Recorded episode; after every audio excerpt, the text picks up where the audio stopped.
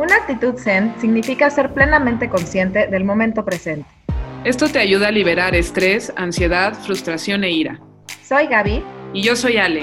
Y juntas hacemos de la experiencia de tomarte tu estado zen. Conectamos con historias de personas que a lo largo de su vida encontraron su estado zen, por lo que nuestro objetivo en este podcast es tener invitados que te inspiren a encontrar el tuyo. ¿Estás listo? Prepárate un té y comenzamos.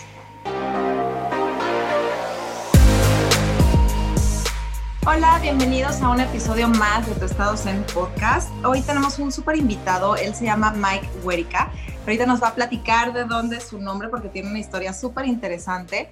Y el tema de hoy es un tema que a mí me encanta, es un tema que me apasiona, todo el tema de los astros, la energía, cómo es que funciona todo esto en nuestra vida diaria. Y eh, pues estoy feliz de que estés con nosotros, Mike. Bienvenido a este episodio de Tu Estado Zen. ¿Cómo estás? Hola, ¿qué tal? Buen día. Muy bien, todo muy bien. Este, muchas gracias y pues un gran placer eh, estar aquí en esta conversación con ustedes.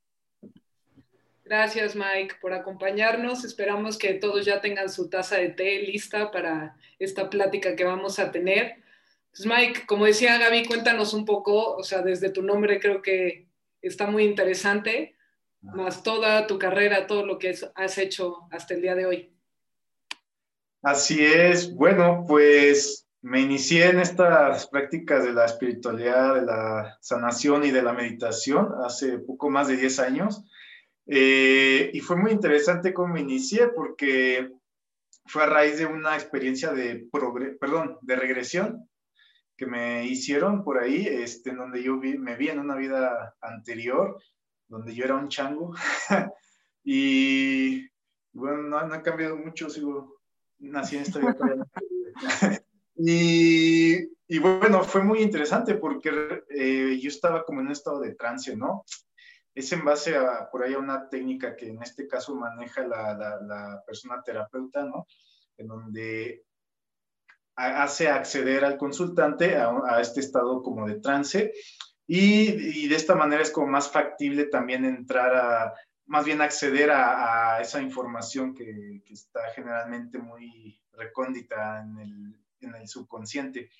Y entonces a raíz de esa experiencia, pues a mí me surgieron un montón de dudas, eh, me fui metiendo más, más bien fui asistiendo más a, a, otras prácticas sanadoras hasta que pues llegó el momento en el que yo ya quise también como pues ser un practicante, ¿no? Y, y a raíz de ahí, pues fui aprendiendo muchas técnicas de meditación y de sanación, eh, principalmente con mi maestro Pedro Reigadas, ¿no? que fue el quien desarrolló toda una metodología para la sanación que, que se llama terapia del campo punto cero. Y paralelo a esto, eh, me fue también llamando la atención otro tipo de, de saberes, eh, como es la astrología, y también pues la vida me llevó con una gran maestra que se llama Lucía Toranzo y ella me inició en estos saberes y después yo también ya me fui encaminando con otros maestros en este conocimiento. Qué padre, Mike. Y, pero, o sea, de profesión, ¿qué eres? Astrólogo.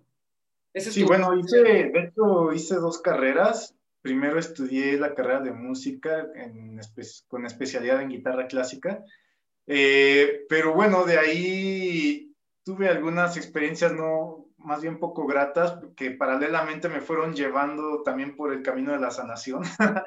y entonces de pronto fui, me, di cuenta que no era realmente lo mío, ¿no? No era mi camino, la música.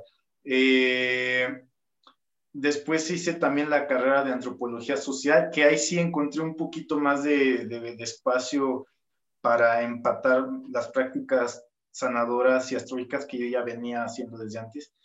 Eh, entonces, pues bueno, también soy licenciado en antropología social, pero siempre he estado paralelamente estudiando, ¿no? La, eh, la, la, astrología y la, y la espiritualidad.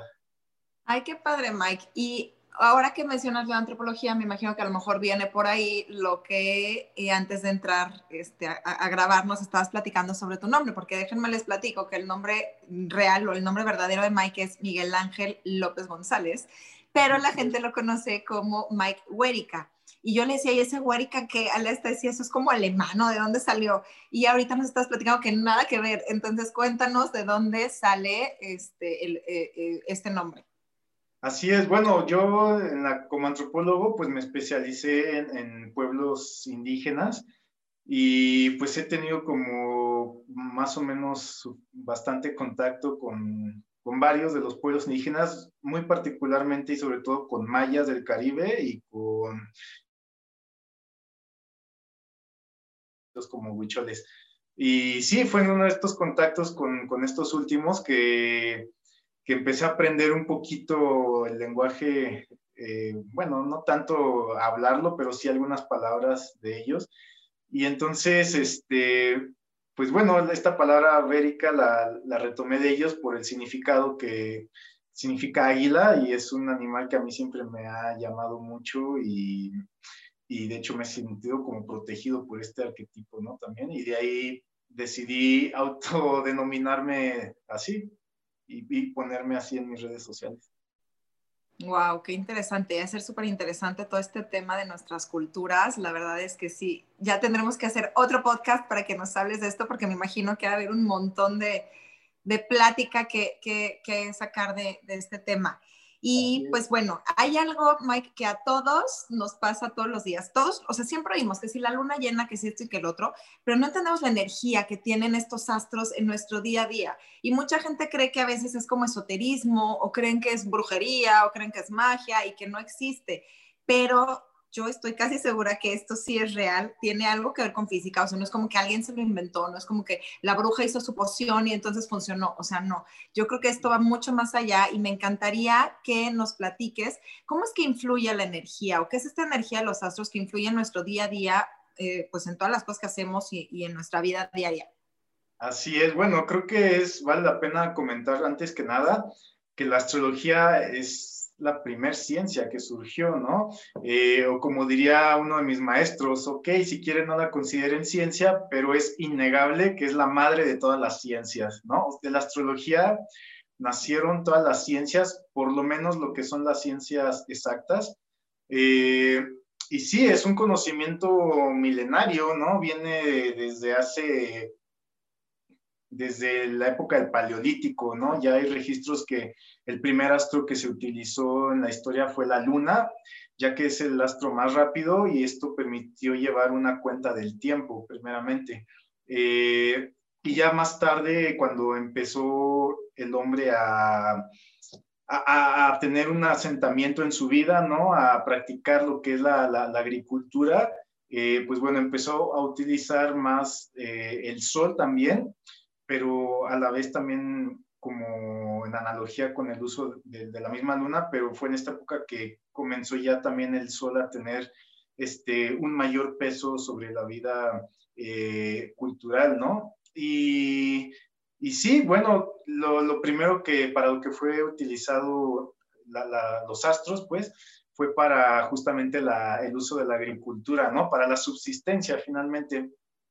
Eh, Después eh, fue utilizado pues para, para, la, para influir sobre las guerras, ¿no? Sobre algunas prácticas pues que eran meramente culturales. Y de hecho, la cuestión de las cartas natales, ¿no? Eso ya fue hasta los primeros siglos después de Cristo. O sea, eh, la, la, la astrología ha, ha tenido más que nada un uso sobre todo mundano que se conoce, ¿no? O, global, más que a nivel individual. Eh, y sí, pues lamentablemente hoy en día muchas personas siguen tomando a la astrología como, como algo esotérico o como un hobby, ¿no? Como algo, algo este, de, de, juego, de, de, gracia, ¿no? Yo, yo por eso procuro cobrar bien mis cursos y mis sesiones porque la astrología creo que debe retomarse como un estudio y una práctica seria, ¿no? Este, un estudio y una práctica de, de, alto respeto, ¿no? Que era como se tomaba antiguamente. Y creo que es preciso utilizar también estos espacios que yo les agradezco para hacer ver estas cuestiones, ¿no? O sea, la astrología es lo más alejado a, algo meramente supersticioso, ¿no? O superficial también, ¿no? O sea, es un estudio serio, sistemático también, y que sí tiene un montón de vertientes, ¿no? También.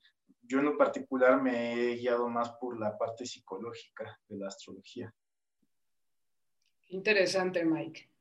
Y a ver, cuéntanos, porque, o sea, como decía Gaby, todo, al final la luna, pues es demasiada energía, tanto que es la que mueve el mar, ¿no? O sea, estamos hablando de un astro que rige a nuestro planeta.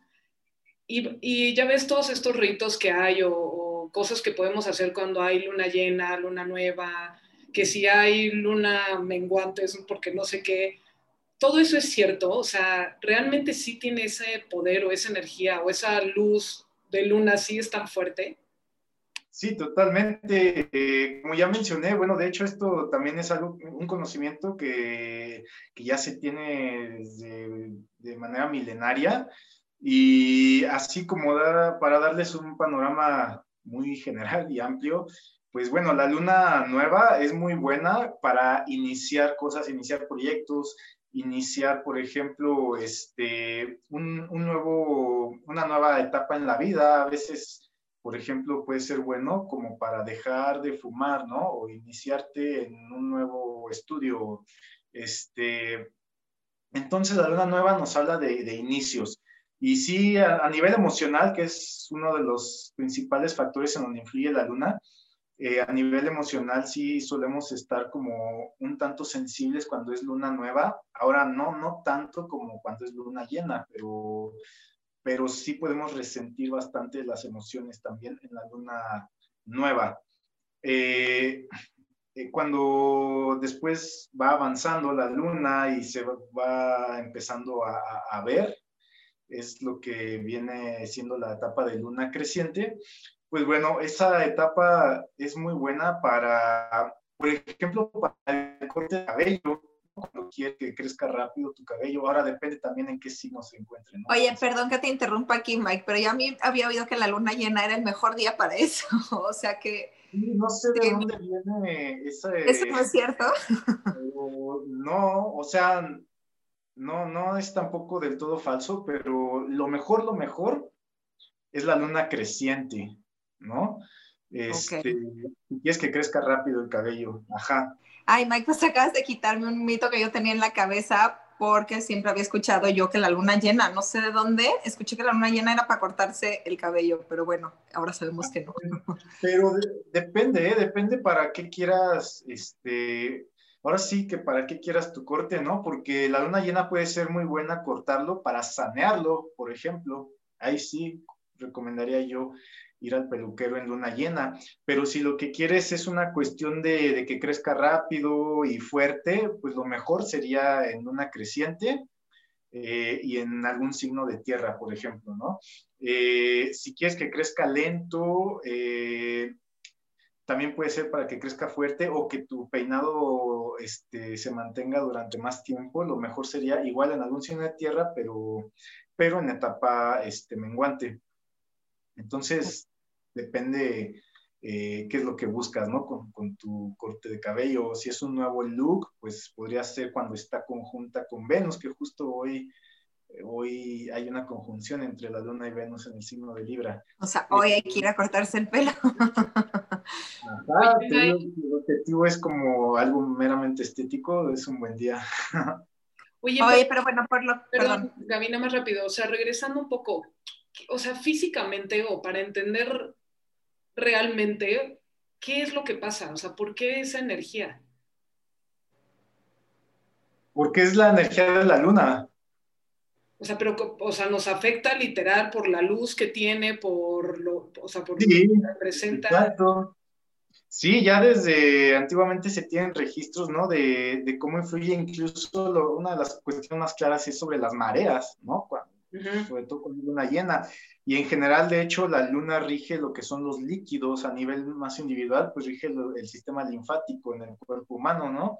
Eh, además de, de, otras zonas del cuerpo, ¿no? Pero, pero sí, y justamente las emociones y el agua, pues tienen totalmente una correspondencia ahí. Entonces, uno de los principales eh, regencias de, de, la luna sobre el ser humano es en las emociones y en el sistema linfático. Eh, y es, lo podemos ver a nivel energético, ¿no? Pues la energía que irradia la luna sobre, el, sobre las personas, sobre los individuos. Y a nivel más global también, lo que vendría siendo en astrología mundana, la luna rige lo que es el pueblo, la, la, las personas a nivel eh, global. Entonces ahí también podemos ver este, cómo influye sobre la sociedad, ¿no? Depende, obviamente, eh, por donde se encuentre transitando la luna. No, no, no. No, que te decía ahorita que decías de lo de que la luna influye en el mar de esa manera, pues que no debería de sorprendernos porque no sé exactamente el porcentaje de agua que hay en nuestro cuerpo, pero es, o sea, tipo 80% agua, una cosa así. Entonces, pues de ahí tendría bastante lógica y sentido que si la luna puede afectar de esa forma en el mar, pues con más razón puede afectar en nosotros, que somos agua, o sea, que estamos llenos de agua. Pues me imagino que funcionaría un poco igual la, la pues como la explicación de eh, lo que ocurre en la luna, pues también ocurre en nosotros y eso de alguna forma me imagino que deriva en las emociones o en, pues en las emociones pienso yo que debe ser como lo que afecta, ¿no? Así es, o por ejemplo, este, para eliminar toxinas y este tipo de cosas, ¿no? Este, pues la luna menguante es un muy buen momento para, para iniciar dietas, por ejemplo, ¿no? O, pero también para, como es una etapa en donde hay una mayor tendencia a, eliminar cuestiones corporales, a desintoxicarse, pues también es muy buen momento estar manteniendo una buena hidratación, ¿no? Sobre todo la luna menguante o para hacer ejercicio que implica un gran desgaste físico, ¿no? Pues también.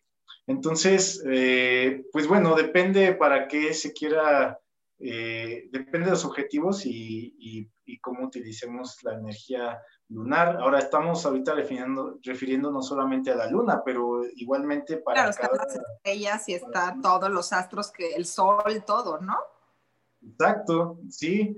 Entonces, este, podemos utilizar cada energía planetaria para ciertos objetivos específicos también, ¿no? Que me imagino que eso es un poco de lo que se hace en la carta natal o carta astral, ¿no? Alguna vez ya me la sacaron, pero pues se fijan precisamente en el momento en el que naciste, la hora en la que naciste, este, todo, o sea, como que para checar en qué momento estaban los astros o de qué forma estaba, ¿no? Porque me imagino que todo va cambiando todos los días, cada minuto va, va siendo distinto y de ahí entonces ya te pueden sacar como un poco de, de, tu personalidad, de quién eres y de lo mejor o de lo que, cómo sacarle mejor provecho, ¿no? Pienso yo. Así es, sí, pues una carta astral es, digamos, la fotografía del cielo en un momento y en un lugar determinado en la Tierra, ¿no? Y pues como ya lo dice también la ley del equivalión, como es arriba es abajo, ¿no? Lo que ocurre allá arriba está ocurriendo acá abajo y es justamente justamente ahí radica el arte del astrólogo, ¿no? En descifrar ese lenguaje de las estrellas y ponerlo a, al idioma más, más normal, más mundano al servicio de las personas. Oye, dime una cosa, yéndonos ya mucho más para atrás en la historia, estos profetas que hacían, por ejemplo, Nostradamus, ¿no? Que tengo entendido que él fue astrólogo y que hizo profecías y todo. ¿Todo fue en base a las estrellas? O sea, fue como, o cómo funciona esa parte de, o sea, estudias las estrellas, el movimiento y en qué punto tú decides qué va a pasar o no. O sea... Bueno, para ser astrólogo yo creo que también hace falta una, una intuición muy aguda, ¿no? También. Mm, y entonces en ese sentido lo, ideal, lo ideal es, es equilibrar o complementar el, la razón y el estudio lógico con la intuición también, ¿no? Que de pronto un mismo factor nos puede dar un montón de posibilidades, ¿no? Entonces ahí radica también como, como la labor del astrólogo, ¿no? Del desarrollo de su intuición. Pero pues por ahí se dice, por ejemplo, en el caso de, de Nostradamus, pues que no solo era el conocimiento astrológico que él tenía, sino justamente el desarrollo de, de su intuición, ¿no? Que era otra habilidad con la que él ya había nacido también, ¿no? Y así hay muchas personas, o han habido muchas personas, astrólogos particularmente de la historia, ¿no? Ok.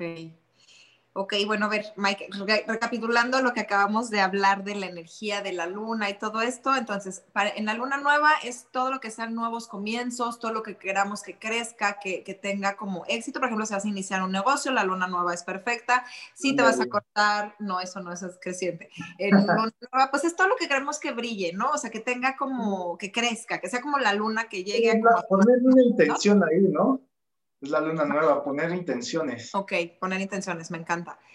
Luna creciente es ya a esas intenciones o a todo lo que queramos que crezca, llámese el cabello o llámese el negocio que se está desarrollando o llámese lo que queramos que crezca, es bueno desarrollarlo en luna creciente. En la luna llena, entonces dijimos que era bueno para sanar, como para, mm, pues sí, puede ser como para nuestra sanación, para trabajar como en nuestras emociones y eso.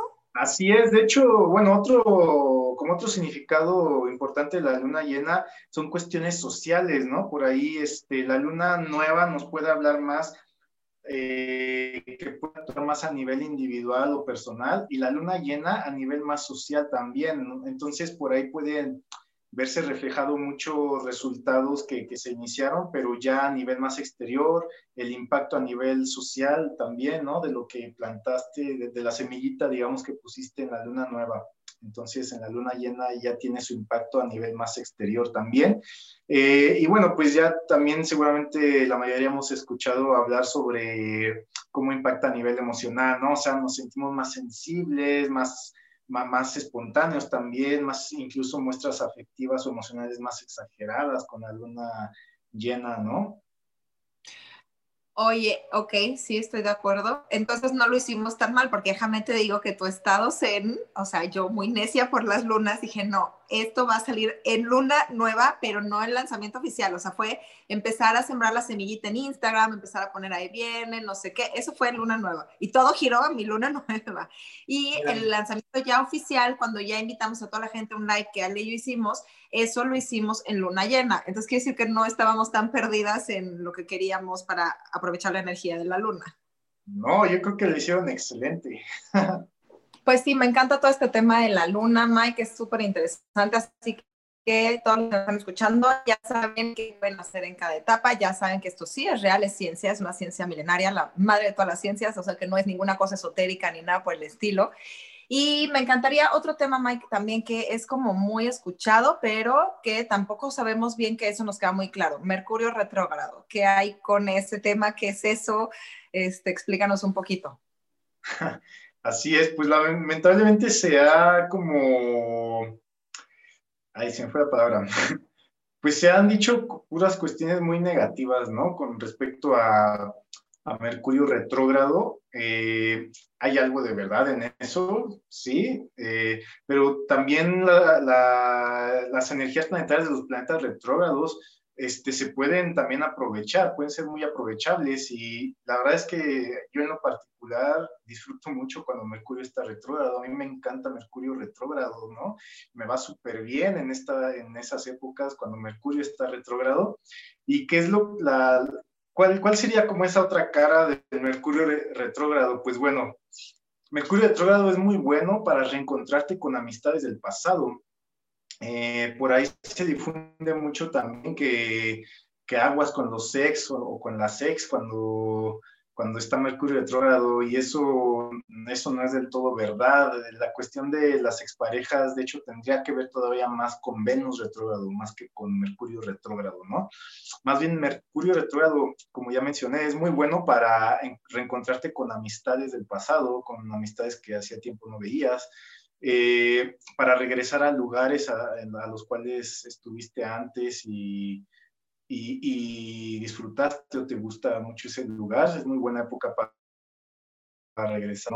también para retomar estudios o lecturas eh, o escrituras también o investigaciones, cualquier tema de tipo intelectual, es muy bueno para retomarlo, ¿no?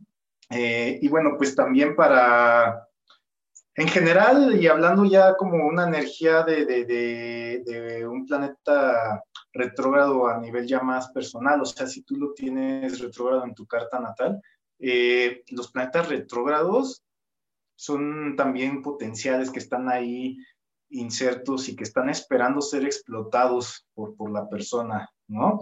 La cuestión de que esté retrógrado es que sí, luego da como cierta inseguridad eh, animarte a expresar esa energía planetaria, pero cuando eres consciente de, ese potencial o de la necesidad de desarrollarlo, eh, es realmente, como ya mencioné, es un potencial, es algo que, que puede ser explotado bastante bien y con múltiples beneficios, ¿no? También.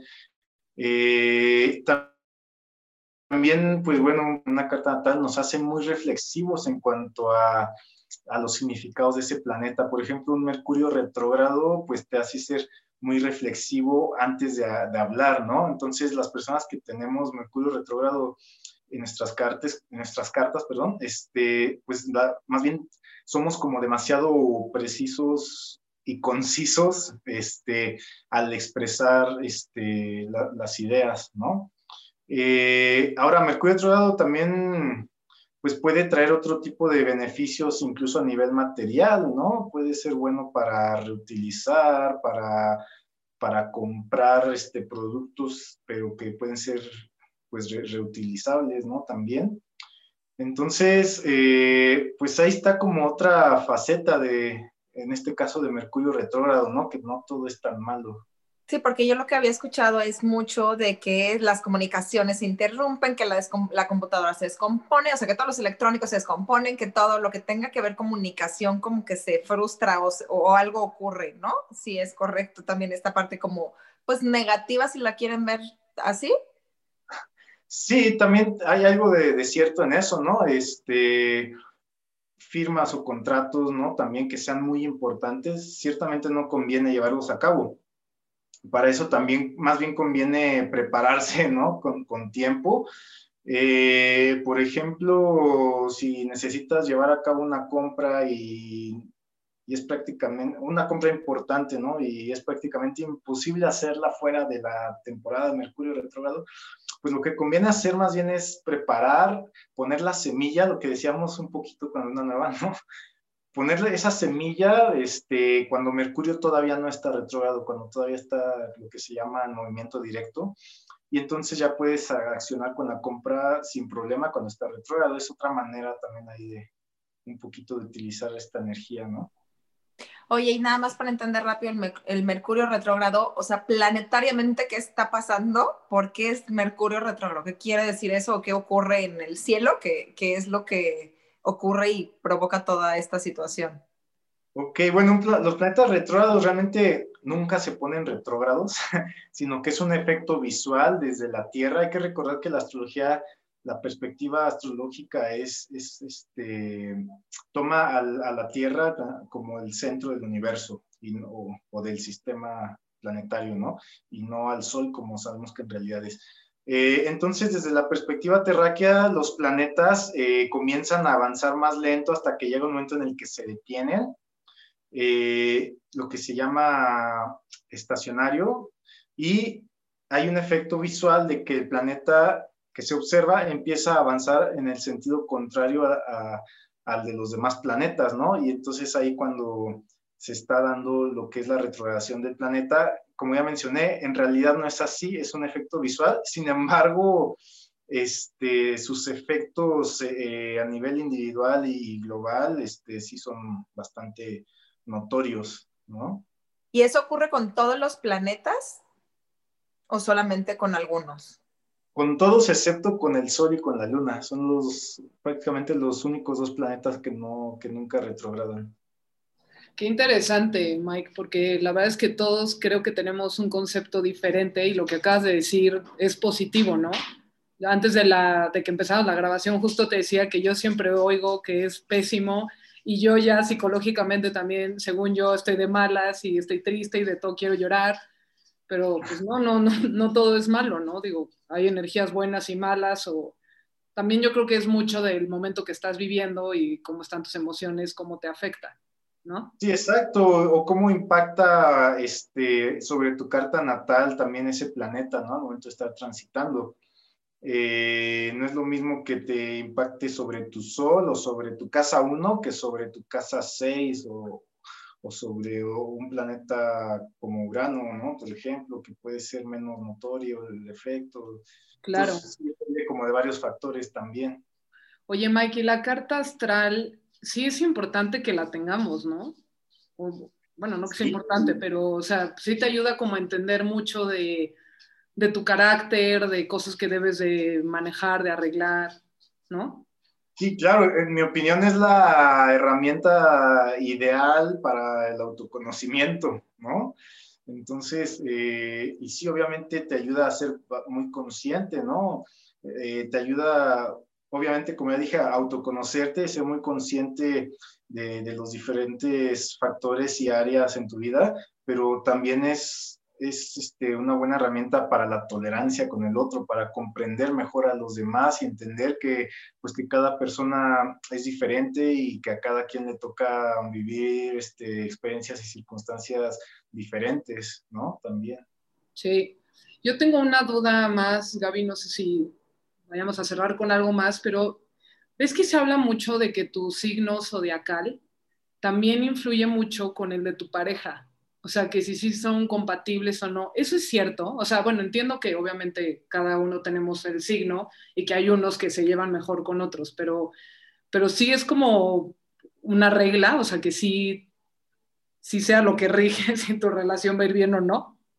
Sí, bueno, eh, de, de, hecho el tema es mucho más amplio que eso, ¿eh?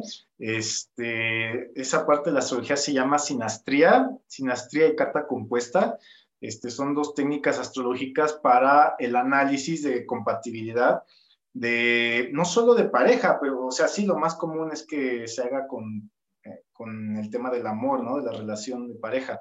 Pero también sirve bastante bien, por ejemplo, para una relación entre jefe y empleado en una empresa, por ejemplo, es bastante útil en esos casos también este, para compañeros de trabajo o de, equipo en, en, X proyecto, ¿no? También. Y entonces sirve bastante para analizar las, las fortalezas en la relación, pero obviamente también las debilidades y sobre todo ser consciente de, de esas debilidades o de esas este, diferencias que hay también. Y, y, ayuda a conocer esto, ayuda a trabajar esos puntos este, débiles, ¿no? Y, y, obviamente a fortalecer los, los puntos este, favorables también.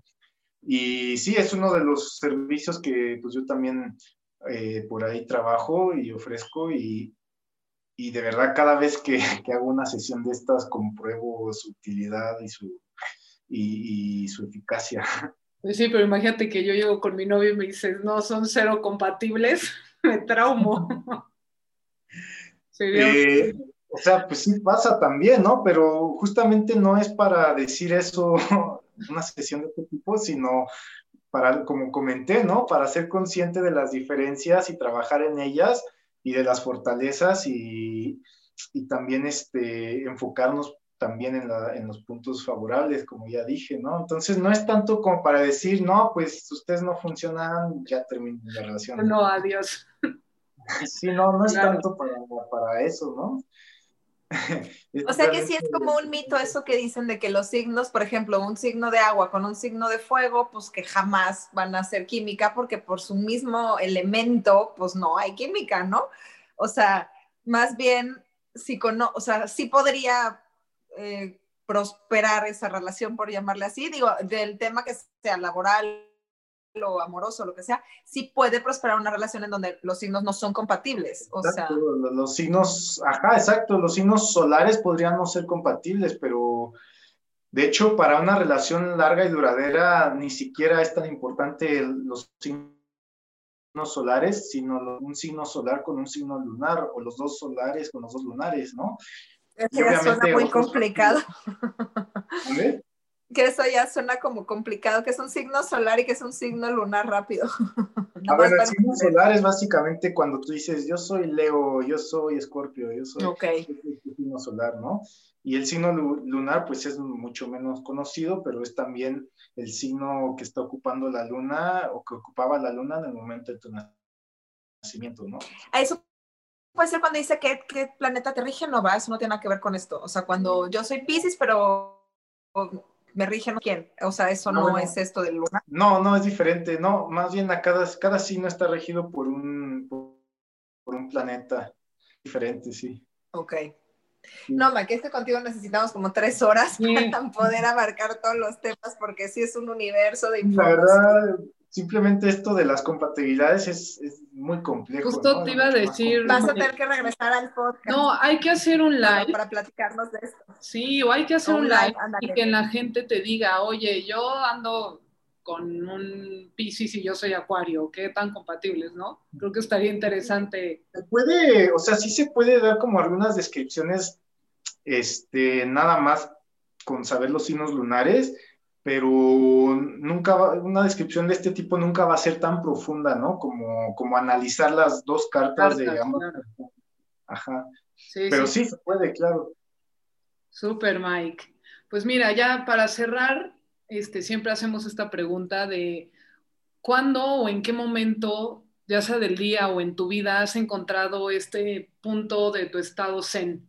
Que llegues a ese momento que digas, este fue mi cumbre. Wow.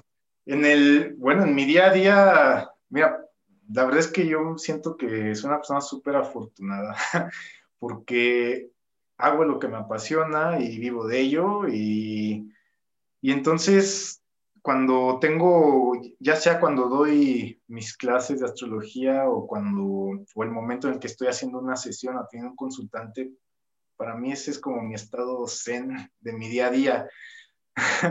También he tenido estados este, a lo largo de mi vida que han sido así como factores muy primordiales, como esta experiencia que les comenté al principio de la regresión. ¿no? Para mí eso fue un momento... Wow. Sí, sí, sí, me puedo imaginar. Que ese es otro tema que, bueno, es que te digo que contigo tenemos muchos temas de qué hablar. Me encanta tu estado Zen, Mike. Yo creo que a eso es a lo que Ale y yo nos referimos y por eso nos encanta preguntarle a todos los que vienen al programa, porque pues para cada persona es diferente, ¿no? Uno piensa estado zen y piensas meditar y yo soy zen, pero no, o sea, cada quien tiene ese momento en el que te sientes pleno, te sientes tranquilo, te sientes en paz, lo disfrutas. Entonces nos encanta tu estado zen.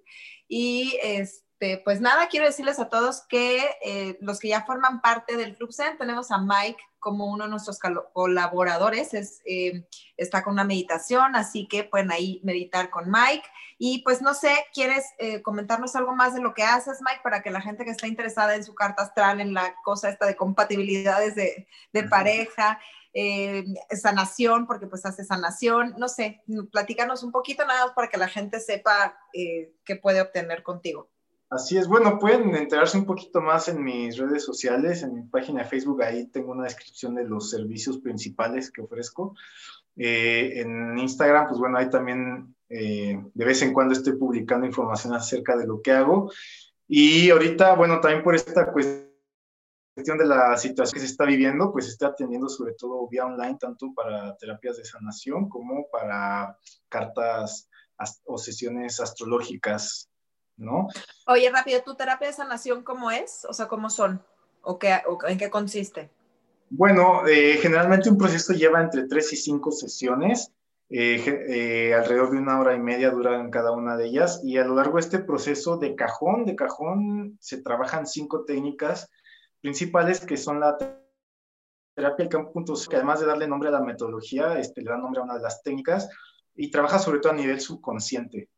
Eh, la otra terapia es la del ego sistémico, que es una sanación que trasciende el nivel individual y, se trabaja lo social o lo familiar. Eh, la otra técnica es la de regresión o progresión, también se puede hacer. Por ahí tengo unas experiencias súper locas con progresión, ¿no? O sea, en vez de irte al pasado, te vas a... ¡Wow! Eso está increíble, eso nunca lo he hecho. Fíjate, estaré por ahí contigo. Ah, experiencias muy loquísimas también, ¿no? Con, esta técnica. Y bueno, también se trabaja la terapia de cuarzos y cristales, eh, que por cierto, para, para, limpiar los cuarzos oscuros como la obsidiana ojo de tigre, onix, turmalina negra, este, las acerinas, es muy buena la, luna llena, por ejemplo. Eh, también la otra técnica, pues es la quelación de Laura, que se trabaja principalmente a nivel energético y básicamente es una sanación de, de, tu, de tu campo aural. Este, depende ya lo que requiera la persona, puede ser una limpieza o un acomodo de cada chakra, chakra, eh, pero con esta técnica es incluso posible evitar alguna cirugía médica, incluso cuando ya está programada la cirugía, ¿no? Wow. Eh, así es. Entonces, estas son como las principales técnicas, pero depende de cada caso, pues bueno, se puede ir complementando con otras técnicas como la aromaterapia, la, la terapia vibracional, que es básicamente terapia con sonidos, eh, terapia de, de sanación de, de, la estructura del carácter también, que es también todo otro tema ahí. Entonces, eh, pues es la verdad también como, o se procura hacer como lo más completa posible un tratamiento, pero lo mejor es siempre enfocarnos en un problema que, que no sea mera, que, que, vaya más allá de lo físico, ¿no? Porque lo físico realmente, pues, no es más que una oportunidad para saber qué acontece a nivel interno en la persona. O sea, si, si la física está siendo el origen, por decir, un, una ira contra el padre, entonces lo, lo, lo mejor es enfocar esas sesiones en sanar esa ira contra el padre. La relación, claro. Oye, pues ya tenemos otro tema más para platicar en otro podcast. Contigo tenemos como cinco podcasts pendientes, Mike. Sí, claro, Muchas gracias, Mike.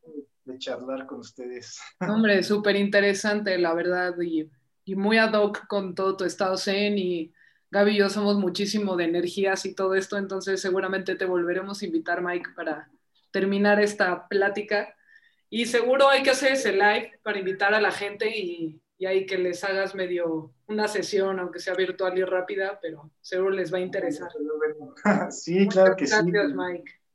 No, al contrario, un gusto y pues bueno, también será, sería bueno hablar como en qué épocas es mejor este, consumir eh, cada tipo de té de acuerdo con las energías planetarias, ¿no? Ay, wow, eso nunca se me había ocurrido, pero está increíble. Seguro hacemos ese live también. Me encanta. Por ejemplo, en luna llena, pues lo mejor sería un té que sea relajante, calmante, ¿no? Wow, súper. Sí, sí, sí. Excelente, Mike. Pues muchas gracias, gracias a todos que estuvieron en un capítulo más con Mike. Y como dice Gaby, no se pierdan la meditación. Y por acá los esperamos. Gracias, Mike. Muchas gracias, Mike. Un paso y saludos.